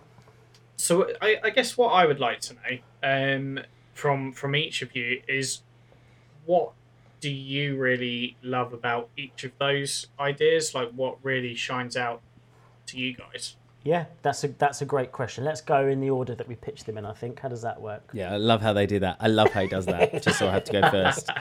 Then they'll steal the best bits that I say and riff off the, off- riff off That's my way. I'm I can, I'll go first if you want, Dan. I'll, I'll, I'll take up that mantle. Right. I mean, you can go for it. Go for it. You're in the top left-hand corner for me. So. Sure.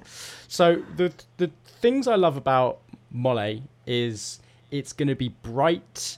Um, it's going to have this real heartfelt journey that you get taken on. Think of the the amazing lessons that Benjamin Button learns in that film when he meets the people. It's you know it's about the it's about the journey and smelling the roses rather than the destination, and the sort of self satisfaction that someone would get out of watching Walter Mitty and wanting to experience these life events that they may not have the chance to. Coming to that realization in in in Mole is what I like about it. Something that might spur you on to go traveling or visit a destination or you know go and have coffee with that person that you haven't spoken to at work yet because they might have a multitude of stories that you have no idea about rather than just the loud guy that talks at the pub that's me normally, by the way. And uh, and so that's what I really like Okay. about it. And then what I Shall like stay about on Mole? Moore's- Oh, uh, shall we stay on Mole and we'll do Mole first, and then that way we're all on track, right? I don't mind going next, Dan, to give you a bit more thinking time. Oh, go on. Um, I, I, I, it's it's been a while, or maybe it's been forever since I've seen a film about someone um, falling in love with themselves. And there's that old adage where if you want someone to love you, you first have to love yourself. Um, so I feel like you you very much for the entire movie you think that it's about finding he's trying to find love find a house find a reason to settle down find somewhere to stay fi- but actually he just needs to find that sort of inner peace. He needs to just find himself almost present if you like to coin to sort of bring about a kind of um, a mindful phrase. Like he's just sort of got to be happy wherever he is um, and that starts with liking yourself. So I don't, I don't know if I've ever seen a romantic comedy about a person trying to fall in love with themselves. Not in that way, um, but but yeah. And I think the rest the rest is somebody else. Well, Andy Fernandez will uh, he'll give us all of the important stuff. but the, the you know and the, and the locations and the details and and the, the wonderful people that come in and weave in and out of this person's life. But for me, I haven't seen a romantic comedy where someone learns to love themselves. Or- Or maybe that's the- for me, it's gonna for me it's gonna be the soundtrack. For me, it's gonna be that authentic sort of. I, I love the idea. I don't know if it was Andy's idea, but I'm bolting it on now that he's you know he's traveling with his guitar, and so there's this shared learning. There's it's, it's genuine old school troubadour. I'm going to learn your story. I'm going to put it into music. I'm going to take on your musical styles, and maybe that's how he loves himself. By the end, he finally writes his own song about his journey that it actually includes all of those styles together um, which we end up releasing as a single. Gets number one anyway. Um, but it's it's that sort of blend, and we don't hear it as much anymore. That sort, and people are you know the, the big rise of folk, sort of folk rock and and folk and sort of um, country, and by that I mean sort of uh, ambient and naturalistic music of, of each country blending in. We get that Spanish vibe. Everyone's going to be missing the sun. So you know we've got we've got all of that coming all together, and and it feels like a Thelma and Louise kind of road trip as well. Do you know what I mean? Like it's there's there's is it heading towards a tragic ending? Is it to, heading towards a, a glorious ending? And maybe that's something we do or, or don't find out at the end. Um, you know, in his journey to love himself, we never really. I I, I kind of like the idea that we never truly find find out. He walks off genuinely into the sunset, and we hope that his song tells him what we've been doing. One of the things Sean and I loved in Life Aquatic with Steve Zissou was I can't remember the name of the Portuguese Great guitarist, but he Seu Jorge is how it's spelt. I'm not sure if that's how it's pronounced. Uh, well, Dan's Portuguese with the degrees name. He should know. Um, no, I'm kidding. I'm kidding. I'm kidding. But so I love the idea of, but they're turning songs and and doing them in a his own sort of style. So you know, for example, from a great poet of our time, Lizzo. True love ain't something you can buy yourself. True love finally happens when you buy yourself. So go buy yourself a bottle from another round in the highest shelf. So, you know what I'm saying? That's what he learns. That's what he learns and sort of doing like taking maybe some popular songs and doing them in a Spanish style. I I'm sorry. I yes, whatever you just I'm said. It sounded anything that brilliant. Lizzo says. I'm on board with. Yeah. Um, would you like us to go over Moore's law and what connects us with Moore's law? What what what we love about it? Yeah, Same order. yeah. Let's do same Get order. on then. All right. So what I love about Moore's law is the sheer epicness of it, right? This idea of finding life, being accepted, tribalism. You know, personally, I hate football because I think it, it, you know, I like the sport, but I hate the awful tribalism that comes with it. You know, and we've devolved ourselves into that from the day that man crawled out of being a mudkip and whatever, and Mudkips you know, we decided that we were that we were better off. You know, when we band together as tribes and we don't form a union and we try and take and steal and everything like that. Can we create a perfect world? Can we create? Uh, is AI doomed to follow the same course of us? One of our touchstones for this was the Prey video game that came out uh, 2018, I think it was, um, about you know the spoiler alert if anyone hasn't played it, but the the whole thing is a simulation to see whether this alien would take over humanity or whether we could live in symbiosis with it. And that would be the kind of thing if AI is getting, and even if you look in Cyberpunk, for example, which came out recently but has been around for a long time, they hide a lot of their AIs behind a wall because the malicious ones will try and take over and they only allow the good AIs through who are try who will help us, who will be beneficial to us. So those are the sort of touch points. I see this people love having this fear of technology. Um, that drives our entire lives. And so turning that into something that's tangible, could you fall in love with an AI? I know I would uh, because I'm so lonely, but you know, um, and that's even been brought on. That's and that's been explored in minor cases around a lot of different genres and pieces of media, but it's not been smashed into one. Yeah, I mean, to put it basically, like we have all this data and, and when we had Lawrence Ampofo on, he discussed some of the data that is already being gathered that can almost project forward what would happen with artificial intelligence, and, and there's loads of different spectrums of artificial intelligence. Um, I love the idea of taking the data we have and empirically creating almost, instead of creating models out of them, you create a show out of it. So you have everything be almost as factually correct as possible as if you were looking backwards in time, like with Walking with Dinosaurs. So I've never seen a science fiction that takes a look at these microcosms um, and treats them like it's fact. You know, treats them like Richard, uh, Richard David, one of the Attenboroughs, the one that wasn't in Jurassic Park, David, David, um, treats them as if they're being narrated and as if they are a factual document, um, as if as if maybe they're, I don't know, they're just they're, it's just it's a fact. This is what's going to happen. It's what has happened. It's it's happening now, and you sort of see it from this almost objective position, like you see nature documentaries. You know, like they're not allowed to interfere. Um, so you see the mixture of the intensely harsh uh, and the amazingly beautiful, and the bits you can connect with, and the bits that are so alien to you. And I was sort of, I have never seen that in a science fiction ever. Um, so that, that the uniqueness of that is something that, that grabs me, and almost like the fact that you could stand behind it and say, well, it's all based on factual evidence of what we've got so far, what the data tells us so far. Um, that's exciting to scientists as well, as well as the people who would like it for the creative thing. Yeah, for me, it's watching evolution. So it's watching what these AI would. So as creatives, we could become far more interesting in our, how each of these AI might evolve based on the data within all these biospheres. But that how all of that alienness is still utterly relatable to uh, facets of human nature uh, in in a day to day, and we could be very clever oh, borderline political with all of these statements based on fact and data and how that might work and um, sort of slightly influential within within our world.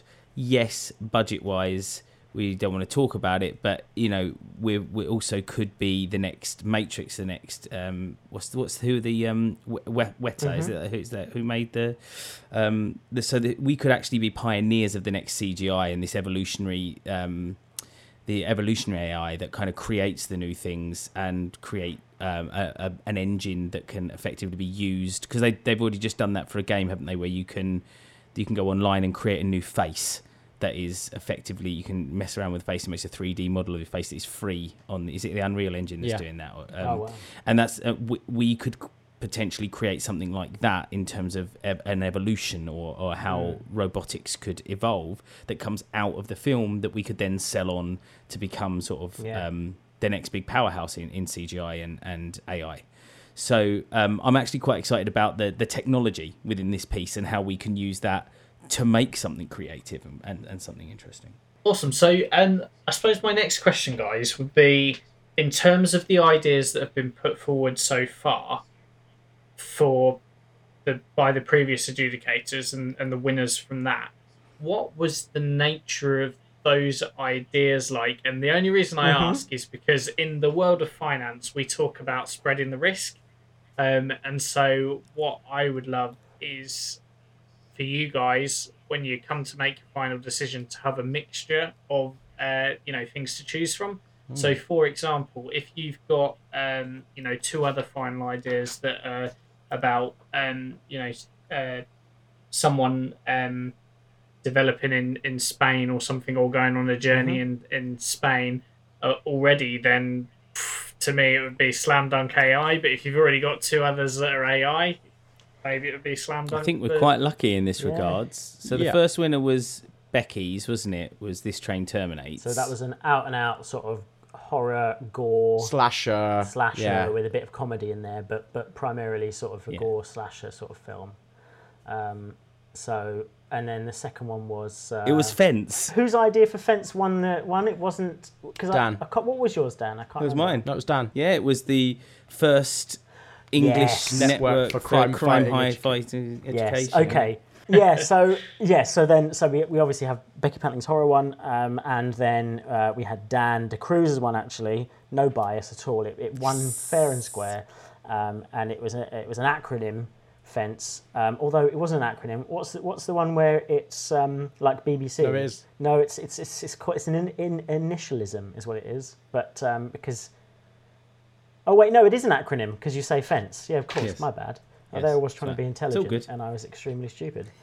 Uh, And I googled acronym. I googled initialism and it gave me acro- acronym. So you could you were right So as you're well. probably Sean. right in both You were right as well. yeah. Yeah. So um, yes, ultimately uh, it was. Um, I suppose you would say it's sort of Umbrella Academy meets Harry Potter. It's sort of like a teen superhero, a gritty teen superhero thing.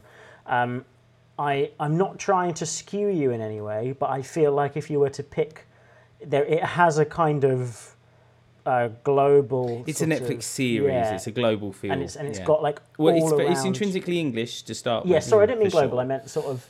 Um, A slightly more epic nature. yeah, but, but has some mm, shades of Mole. I in think it, of more, it in maybe, the- more in the- yeah. superhero-y.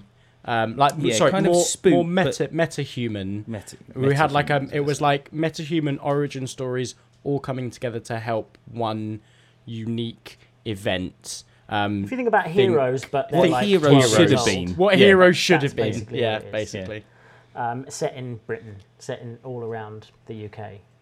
Um, So nothing like either of them. To be honest. Which is Nothing great. It at all just like it that. proves we just have really unique pitches uh, across everything when we come to Slash Duke, which is really nice.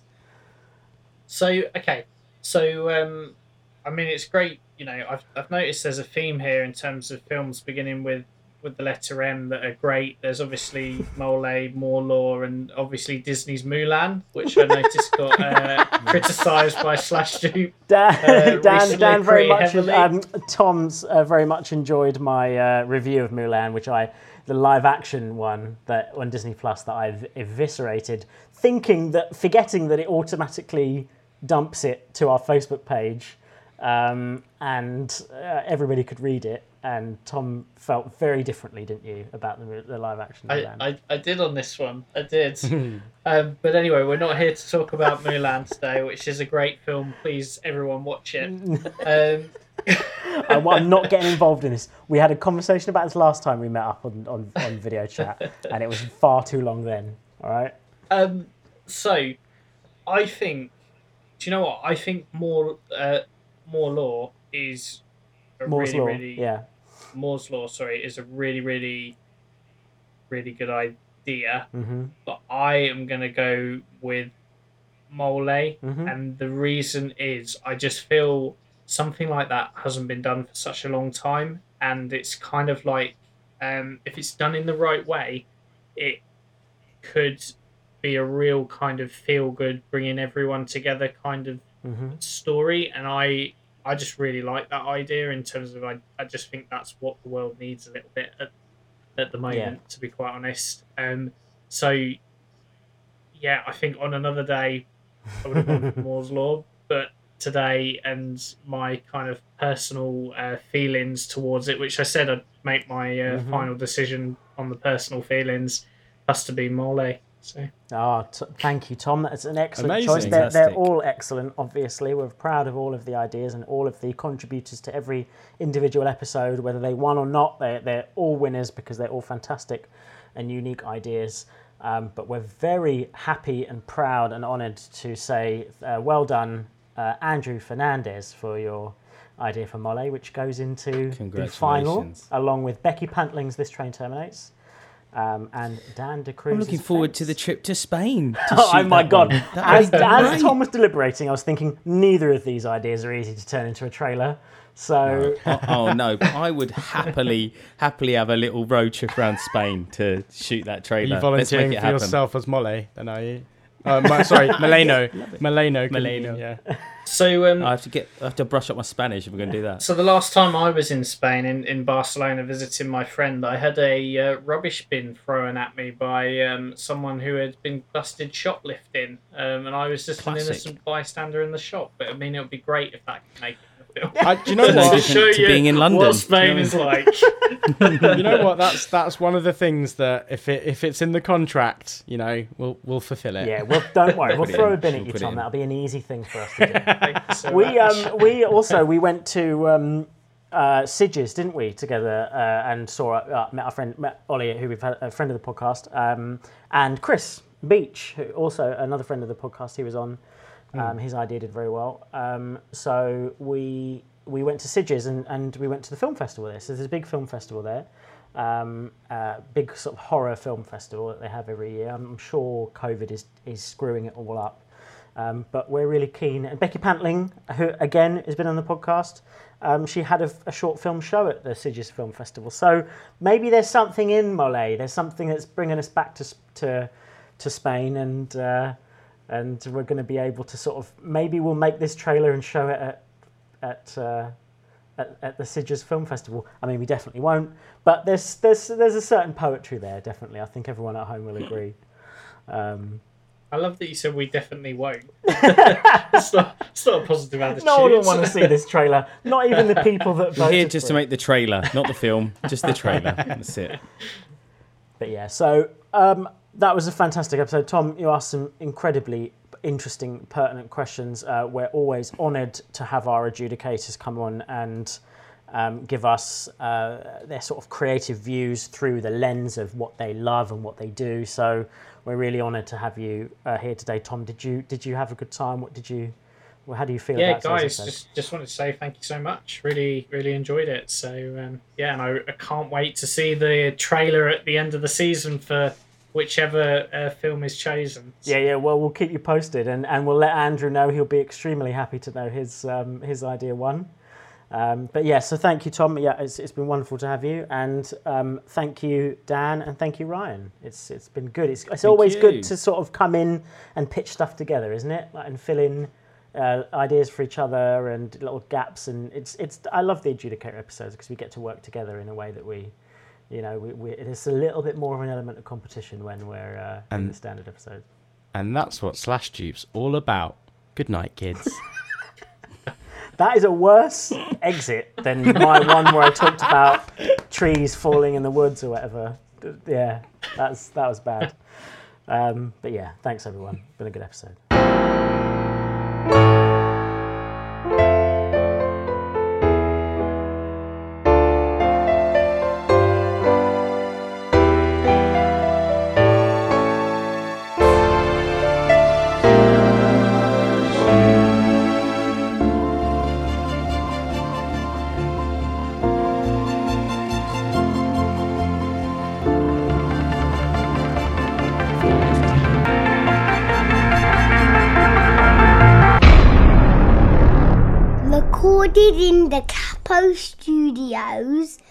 2021. What's up, danger?